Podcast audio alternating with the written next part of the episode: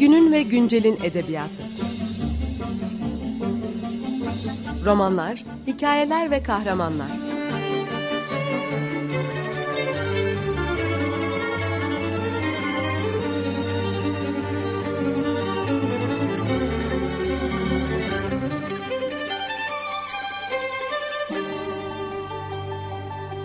Hazırlayan ve sunan Seval Şahin.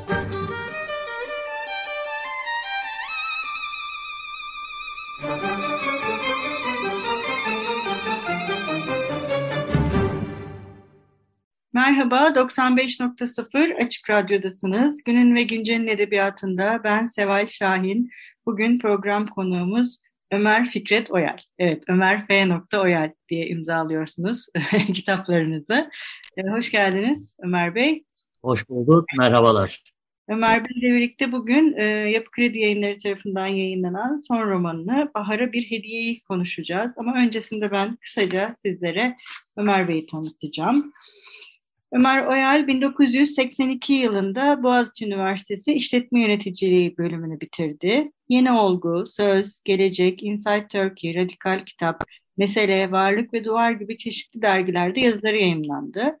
Magda döndüğünde romanıyla 2016 yılı Ankara Üniversitesi Roman Ödülünü, Zaman Lekeleri romanıyla 2019 yılı Notre Dame de Sion Edebiyat Ödülünü ve ayrıca e, Gemide Yer Yok adlı kitabıyla 2020 Yunus Nadi Roman Ödülünü kazandı. Eserleri Sürgün Ruhun Rüya Defteri, Gecelerin En Güzeli, Önceki Çağın Akşamüstü, Ferahlık Anına Övgü, Magda Döndüğünde, Zaman Lekeleri, Gemide Yer Yok ve bugün konuşacağımız Bahar'a Bir Hediye. Bunlar hepsi Yapı Kredi Yayınları tarafından yayınlanıyor. Kendisinin ayrıca yine Yapı Kredi Yayınları tarafından yayınlanan Keçi, Zanlı, Kurban, Cefakar adlı bir inceleme eseri bir de 2019-2020 yıllarında İstanbul Devlet Tiyatroları'nda oynanan Uçmak Ezarfen Ahmet Çelebi adlı bir oyunu bulunuyor. Ee, evet bu sayıyorum şu anda 8. romanınız değil mi? Ee, evet, evet, evet. Bahar'a bir hediye. Ee, evet. Şimdi burada kendisi fiziksel varlığı hiç bulunmayan, adı da Firdevs olan, tabii bu isim de manalı bir isim, adı Firdevs. Firdevs cennet demek. Evet, evet, ee, evet. Firdevs e, bir kız kardeşin e, etrafında gelişen ama her ne kadar be, e, fiziksel varlığı romanda olmasa da e, bence ana kahraman Firdevs burada anlatıcı değil, Naci değil yani romanın ana kahramanı. Evet. Öyle mi? Bilmiyorum. Firdevs mi romanın ana kahramanı sizce? Yokluk. Evet, evet. Firdevs'in Firdevs'in kendi e, saplantısı ve uzaklaşma saplantısı. Evet, Firdevs'le beraber. Evet. Şimdi romanda e, bir e, aslında Firdevs'in iki hayatı var. Bir e, işte ağabeyi Naci'nin kafasındaki hatıralardaki hayatı bir de yine Naci'nin e, kafasındaki hayallerindeki, onun hayallerindeki e, hayallerindeki ne diyeyim imgesi yani bu iki imge bir tanesi geçmişe, öteki de e, muhtemel bir geleceğe e, doğru e, ilerliyor. E, bu iki imgeyi e, nasıl birleştirdiniz? Ve de neden e, bir iki zamanlı imge kurmak istediniz romanda? E, çünkü şimdiki zaman ya da gelecek zaman olan imge aslında bir, yani o da bir hayali bir imge sonunda e, kız kardeşinin Japonya'ya gittiğini ve Japonya'da gezdiğini ve aslında bir anlamda Japonya'da da onun peşinde olduğuna dair e, bir düzlem bu. Yani e, Japonya'daki gittiği yerler, gezdiği şehirler, gezemediği yerler her neyse e, sonunda anlatıcı e, kendi imgesindeki, kendi halindeki Japonya'nın çeşitli yerlerine ne Firdevs ile birlikte gidiyor bir anlamda. Bir anlamda zaten e, Firdevs'in şu o anda kaçmışken nerede olduğuna dair bütün e, tahminler hepsi hayali tabii. Nerede olduğu zaten Firdevs'in belli değil. Sadece e, o güne kadar ki bütün saplantısı gitmek istediği yer, hedef vesaire orası olduğu için sonunda romanın kahramanı da bir anlamda evet Firdevs'i Japonya'daki çeşitli duraklarda takip ediyor. Ama sanki zaten Naci e, bu Firdevs'i düşünmeden yaşayamaz hale gelmiş birisi. Onun da bir saplantısı var. Evet. Firdevs saplantısı. Evet, evet. O anlamda karmaşık bir e, ka- ağabey ve kız kardeş ilişkileri var ve bu e, karmaşıklık aslında her ikisinin de farkında olduğu, aslında etraftakilerin de farkında olduğu, ne olduğu çok da tanımlanamayan bir ilişki. Öyle değil mi? Evet, bir taraftan evet. da Tanım- Evet, evet. Tamamen tanımlayamayan ve aslında hani herkes için muhtemelen rahatsız edici olan bir tür evet ilişki. Bu daha çok aslında anlatıcının e, kendi sorunu, Firdevs'in sorunu değil. evet. E, ama evet herkes tarafından şu ya da bu şekilde anlaşılan bir şey. E, Yani bu bağlılık. yani hem Firdevs'in saplantısı hem de Naci'nin saplantısı aslında bütün aile saplantılı. Yani böyle bir takıntıları da var ailenin hepsinin. Yani Firdevs'in e, annesi, babası, hatta karısı, e, sonrasında oğlu bile Zeki, çok küçük olmasına rağmen e, böyle hep e, bir şeylere takılmış ve o takıntılarla yaşıyorlar gibi. Yani sanki kitapta herkes biraz takıntılı gibi. Ailenin e, Evet. bir takıntılı olma Evet. durumu var. İşte anne edebiyatçı, e, Naci tarihçi, karısı Sümer- Sümerolog. E, yani e, bir de e, Evet. bir üniversite takıntısı var herkesin Evet. değil, değil mi? Evet, evet, evet. Evet, akademik bir saplantı. Evet, Evet. böyle bir saplantılarla dolu bir aileden sanırım Firdevs o yüzden kaçıyor, değil mi? Evet, Kendi evet, saplantısı, evet. Firdevs- saplantıdan kaçmak. Evet, bir yandan da hani Türk yani bütün aile aslında e, Edebiyat Fakültesi camiası diyeyim. Bütün bir tür ruh durumu üzerinde yaşıyor. Hepsinin hayatı işte tarih ya da diyelim divan edebiyatı vesaire. Sonunda bunu oluşturduğu bir dünya ve ruh durumu var. Bundan kaçmaya çalışıyor biraz. Evet, o ruh durumunu pek sevmiyor zaten. Çünkü e, herkes böyle Evet. yaşamayan şeylerle meşgul ailede. Bu yaşanmamışlık ve yaşamamışlık sanki e, Firdevs'i evi de bir mezarlık gibi görmesine sebep oluyor. Görmedi. Değil mi? Japonya böyle şey mümkün olabilecek en Japonya uzak adam. Evet, en alakasız bütün bunlarla en alakasız ruh durumu olarak bizim için iki e, anlaşılması yani muhtemelen mümkün olmayan bir ruh başka bambaşka bir ruh durumundan kaçmak istiyor. Yani Avrupa bile olmazdı. Son, ama Japonya tamamen yani bütünüyle tamamen bambaşka olduğu için. Ama bir taraftan şöyle bir şey de var. Japonya'da doğu ve Japonya'da aslında bu batılılaşma macerasını e, Osmanlı ve Türkiye gibi e, geçiriyor. Bu benzerlikler üzerinde Evet. çok duruluyor. Yani bilinç dışında Firdevs aslında Japonya'yı seçerken uzak ama bir taraftan benzer bir yer seçiyor. Değil mi? Yani şöyle diyelim. Yani tabii ki Japonya oldukça ciddi. Bizden önce aslında batılılaşma e, diyelim macerasına girdi. 50 yıl falan var. 50 yıl önce falan girdi. Çok hızlı bir şekilde. Yani bizden çok daha hızlı bir şekilde girdi. Ama sonunda e, Japonya'daki genel kültür durumu ya da Japonya'nın klasik kültürü diyelim hala şu da bu şekilde yaşıyor. Ve zaten aslında dünyaya, Japonya'nın dünyaya pazarladığı diyeyim çok tırnak içerisinde ya, da yabancıların bizim gibi yabancıların bizim orada gördüğümüz onların aslında antik kültürü ya da neyse orta çağ kültürü. Ve bu tamamen bambaşka. Zaten bu Japonya'da da böyle bir problem. Yani batılılaşmış evler ve batılılaşmamış evler ayrımı durumu var. Bu hala da var. Ee, ama zaten onun gördüğü bir yabancının başka bir kültürü algılama biçimi. Firdevs'inki öyle en azından. Bir de Firdevs O bir zaten, pardon buyurun. buyurun, buyurun, buyurun. Bir de Firdevs bir savaşçı yani uzak doğu sporlarıyla da ilgileniyor. Sanki sadece ruh hali olarak değil bedensel olarak da bir savaşa hazırlanıyor gibi. Yani bütün o bir savaşçı işte savaşçı kostümleri, savaşçı e, evdeki savaş silahları işte bu sopalarla Evet. her şeyle temsil edilen her şeyle aslında bir savaş var. Yani Evet, herhangi bir aslında şey değil. burada e, aslında yani burada iken aslında orada gibi yaşamaya çalışıyor bir anlamda. Yani sonunda bu işte Japon savaş sanatları dediğimiz şeyi burada yapar. Aslında bir yandan da bu dünyadan tamamen kaçıp aslında o dünyanın içine bir anlamda girmeye çalışıyor. Giriyor. Belki de bütün bunlar bir hazırlık. Kaçış hazırlığı. Evet ve bunu bir savaşla yapıyor sanki. Evet, bu Evet, bir evet. bir ara verelim. Ne çalalım bugün? Ne istersiniz? Ne çalalım? Ya kitapta iki üç defa sözü geçen e, Züftesi Ahmet Paşa'nın olan Münun Nurvettin'in Vay Gönlü çalalım. Kitapla da alakalı. Bu, onun sesini de buradan duyurmuş olalım. Peki.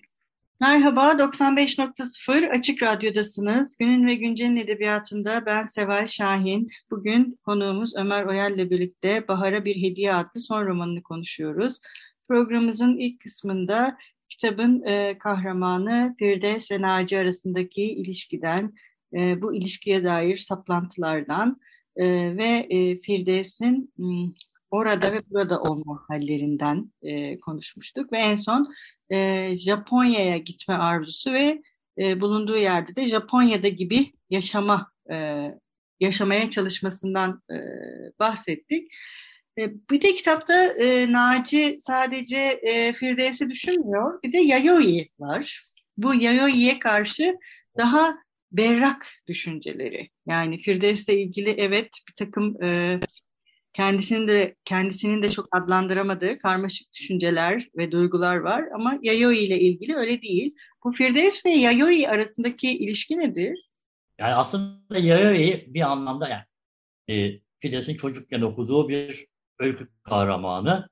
E, aslında Firdevs'in bir anlamda orada ikinci kişiliği gibi bir anlama geliyor. Sonunda hani Firdevs'in daha açık, Japon ve aslında daha kötücül e, bir ikinci kişiliği aslında esas olarak düşman olunan da aslında Yahudi bir anlamda. çünkü onu götüren, Firdevs'i götüren, Firdevs'te e, bu uzaklaşma saplantısını yaratan aslında Yahudi. Bir öykü kahramanı olarak Yahudi. Bir de ya, o, o yüzden de kitap o yüzden de kitap içinde yer yer zaten hani Yahudi'nin de Japonya'da bir X anında Firdevs'le beraber olduğu ya da onunla beraber gezdiği gibi saplantıları da oluyor zaten. Bir de şey gibi mesela Altın Köşk'ün e, aslında yani Japonya'da bu e, Kyoto'daki Altın Köşk'ün aslında sahte olduğu, aynısının kopya evet. edildiği, e, tıpkı Yayoi evet. ve Firdevs'in varlığı da öyle bir bir şey sanki. İkisi evet. hem birbirini yerine evet, geçiriyor evet. hem de hani nasıl insanlar bu kadar kopya edilmiş bir şeye aynı değeri biçebiliyor üzerine de sık sık düşünüyor ya Naci. Ben mesela bu düşüncenin evet, evet e, kitaptaki çok temel bir şey olduğunu e, düşündüm evet. aslında. Evet. Yani orijinal evet. değil, kopya ama aynı kutsallık ve kutsallık ve zaman ilişkisi üzerine de bayağı düşünüyor ki zaten evet. aile evet. öyle.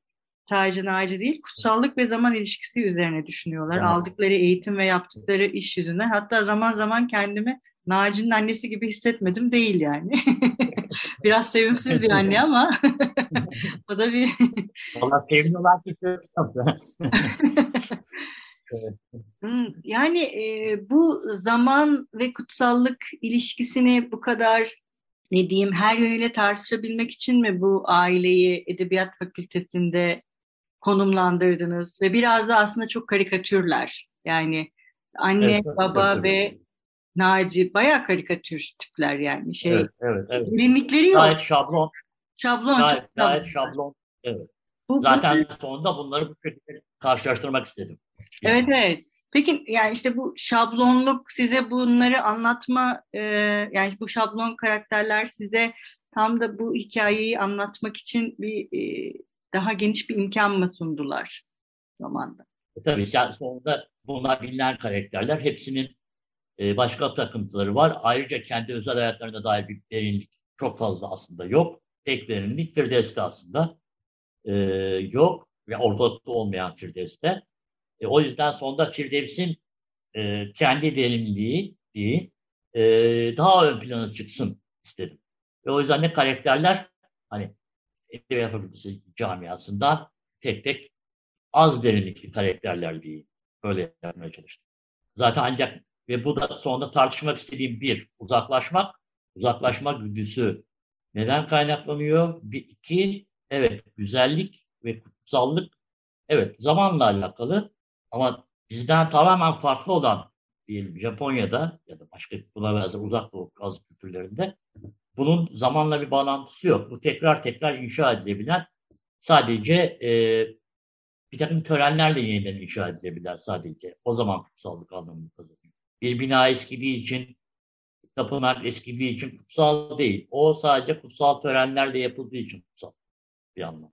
Evet, şimdi çocukların isimleri zaten Firdevs, Naci ve Füsun. Ee, bunlar da böyle ailenin e, ne diyeyim yaptığı işle bağlantılı e, isimler. E, ama e, Firdevs ismi e, tam da şey özellikle seçilmiş bir isim değil mi? Yani bu artık evet. yazarın seçtiği, evet. ailenin değil evet, yazarın evet. seçtiği bir evet, isim. Evet, tabii, e, tabii. Ve, ve bu isim sanki burada da çift anlamlı. Hani bildiğimiz kelime anlamı evet cennet ama bu Firdevs pek öyle sadece cennet bir durum yok yani burada evet. bir de işin o e, belki Yayoy'nin öbür e, benliği ya da bir alt kişiliği olması gibi e, bir cehennem evet. de var yani yaşanılan evet. ve bundan e, kurtulmak için kaçılması gereken.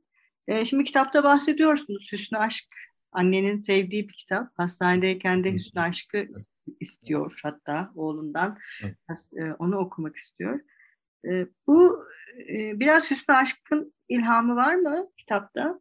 Yani aslında böyle bir sürü kitabın ilhamı vardı. Sonunda yani burada, bütün bunlarda bir yandan ulaş, ulaşılamayan dair saplantı arzuyla ilgili bir şey. Ve bu derinden ve alttan giden bir saplantı. Tabii Hüsnü Aşk'ın hani kompozisyonu çok daha farklı ve tartıştığı farklı ama en altında tabii ki bu, bu var. Tanımlanamayacak kadar e, uzak olana, tanımlanamayacak kadar yabancı olana, olana olan saplantı. E, tam ki da Allah Allah meselesinin sonunda böyle bir şey. Tabii. Yani bu tanımlanamayacak kadar uzak olmak ve tanımlanamayacak kadar e, ne diyeyim güzel olmak da aslında bir taraftan bir arzuyu da beraberinde getiriyor ama bu arzu da çok tanımlanabilir bir şey değil ve tam da yoklukla kurulan bir arzu. E, ve bu saplantı da temelinde yokluğu yoklukla kuruluyor. O yüzden mi Firdevs'in bedensel varlığı hiç yok kitapta? Yok, evet, evet. Zaten sonunda e, Firdevs'i bedensel hale getirmek zaten hiç düşünmedim. Sonuçta bu başka bir kategori. Oralara da hiç girmeyin, e, girmek istemedim. Çünkü zaten e, benim tartışmak istediğim şey tamamen bambaşka bir anlamda. Aslında burada kimsenin bir cinsel ya da bedensel varlığı yok kitapta. Evet, mesela baba ölmüş, anne de hastanede e, ve e, aslında hayatla ölüm arasında bir yerde. Annenin e, işte iyileşecek mi, iyileşmeyecek mi tabii onu sonradan ne olduğunu biliyoruz. O kadar artık şey vermeyeyim, spoiler vermeyeyim e, kitapla ilgili. E, kitapta sanki anne e, ve e, şey e, Firdevs iki hat çiziyor. iki belirleyici figür aslında. Anne varlığıyla e, belirleyici, otoriter bir e, kimlik. E, Firdevs ise yokluğuyla otoriter bir kimlik ve hatta Naci bir yerde diyor ki aslında anneme benziyor. Yani Firdevs. Evet. Babama çok düşkün olmasına rağmen diyor anneme e, benziyor. Ve bu hani anne kız ilişkisi de çok tuhaf bir ilişkidir ya biliyorsunuz. Tuhaf ve başka bir saplantı. Evet, evet, evet. O da bir karanlık bir ilişki aslında. Evet, evet. O da karanlık. Ve e, bir taraftan da şey e, yine kitabın sonuna doğru öğreniyoruz ki Firdevs'in ne, nerede olduğunu anne zaten biliyor. Ya da yani gittiğini, nereye gittiğini diyelim. Nereye gittiğini biliyor. Evet, evet. Ama Naci'nin ona yani oğlunun ona yalan söylemesine izin veriyor. Ve bir taraftan şöyle evet. bir hikaye de var. Hani e, şey e, Naci yalan söylüyor. Bunu anne biliyor. Ve e, Naci'nin karısında bunda bir şey mi var? Hani bir sorunu mu var acaba diye doğrudan söylemek yerine e, karısını doğrudan e, devreye sokup e, başka bir hikaye yaratıyor aslında orada. Anne bir de bir hikaye kurucu oluyor kitapta. Evet. Naci'yi sıkıştırmak için ya da daha fazla soru sormak için başka bir hikaye uyuyor. Evet. Evet, o yüzden annenin o e, ne diyeyim e, hikaye yani sadece hayat kurucu değil hikaye kurucu bir e, figür olarak ortaya çıkışı da e, bence anne kız ve erkek evlat arasındaki ilişkiyi e, kurmak açısından da e, ilgi çekici olmuş ama şey güzel olmuş bence. Sonuçta yine bir kadın dayanışması var kitapta. Bir şekilde birbirlerine karşı olsalar da sanki benim gördüğüm E tabii zaten sonunda anlıyoruz ki e, Firdevs zaten annesiyle bunu uzun zaman önce, bir süre önce konuşmuş zaten. Sonunda evet. Zaten sonunda annesi de hani e, romanın anlatıcısıyla olan Firdevs arasındaki tuhaf durumu zaten farklı bir yandan. Evet Ömer Bey e, programımızın sonuna geldik. Bitirirken sizin eklemek istediğiniz bir şey var mı? Valla evet sonunda evet bu kitap bir yandan evet uzaklaşma üzerine e, uzaklaşma saplantısının da üzerinde biraz fazla katmanlı oldu. Bazı karakterleri gerçekten şablon yapmaya çalıştım. Daha fazla iş derinleşmesin diye. Çünkü farklı farklı yollardan gidebilir, gidebiliyor kitap. Nispeten sade oldu bu açıdan da. Ee, birkaç kişi o, e, son okuduklarının içinde en sadesi bu dediler. O yüzden de memnun oldum nispeten. E, çünkü ben çok fazla katman katman katman atma yapıyorum. Bunu öyle yapmak istemedim. E, o açıdan iyi oldu sanıyorum. Evet. Ben memnunum kitaptan. Yo, çok güzel bir kitap. Ben biliyorsunuz sizi bayağı zamandır takip ediyorum ve bu daha yalın bir e, dil ve e, Evet. duygu. Ben de hani sadelikten çok yalınlık katılıyorum diğer okurlara. Ellerinize sağlık. Bunu da çok keyifle okudum. Çok Çok, güzel teşekkür ederim. Çok Evet. teşekkür ederim. İyi çalışmalar diliyorum. Kolay gelsin. Sağ olun. Evet Ömer Bey biliyorsunuz biz programımızın sonunda e, yazarımızın okuduğu bir bölümle veda ediyoruz. Bugün e, hangi bölümle veda edelim kitaptan? Ee, bir bölümden bir parça, manzara bölümünden, manzara adlı bölümden bir parçayla. Peki. Çok teşekkürler. Hoşçakalın. Görüşmek üzere. Teşekkürler. Manzaramızı düşünüyoruz. Geçmişi ve manzaranın yazgımızla ilişkisini. Yazgımızın manzaranın suskunluğuna gömülerek onunla hemhal olduğunu, geleceğin bu manzaraya mahkum olduğunu, manzaranın geleceğin üzerine kapanarak onu şimdiden içerdiğini görebiliyoruz. Manzaradan kaçamıyoruz. Dünyanın neresinde olursa olsun kaçamıyoruz. Zavallı kaderlerimiz manzaraya bakarken eskiyor, bir tek o eskimiyor. Firdevs de hala bu manzaranın bir parçası. Burada olmasa da görüntüsü en azından benim için manzaraya esinmiş. Ne olursa olsun manzaramız Firdevs'in de bir parçası ve o da bundan kurtulamayacak. Manzaramızın Firdevs'i de içerdiği düşüncesiyle teselli bulmak istiyorum. Firdevs bu manzarayı hiç sevmezdi. Tıpkı şehrimizi sevmediği gibi. Manzaraya baktığında geçmişin gölgesini gördü ve gölgeden kurtulmaya, parlak bir açıklığa ulaşmaya çalıştı. Manzarayı saran anlamlar yığınından, türlü türlü katmanlardan kaçmaya çalıştı. Bütünüyle fiilara yönelmiş bir hayat. İlgileri, alışkanlıkları, tutkuları fiilar fikri etrafında yoğunlaştı. Şimdi düşündüğümde hayatına bütünlüğünü veren iskeletin fiilar fikri olduğunu açıkça görebiliyorum. Dünle bugünü ve muhtemelen yarını birleştiren buradan uzakta olma fikri. Kendisini hiçlik fikrine bağlamaya çalıştı. Ama hiçlik bize uzak. Firdevs'i budalaca bir saplantının asılsız bir kavramın peşinden sürüklenme gayretiyle suçluyorum. Boşluk bir kurtuluş reçetesi olamaz.''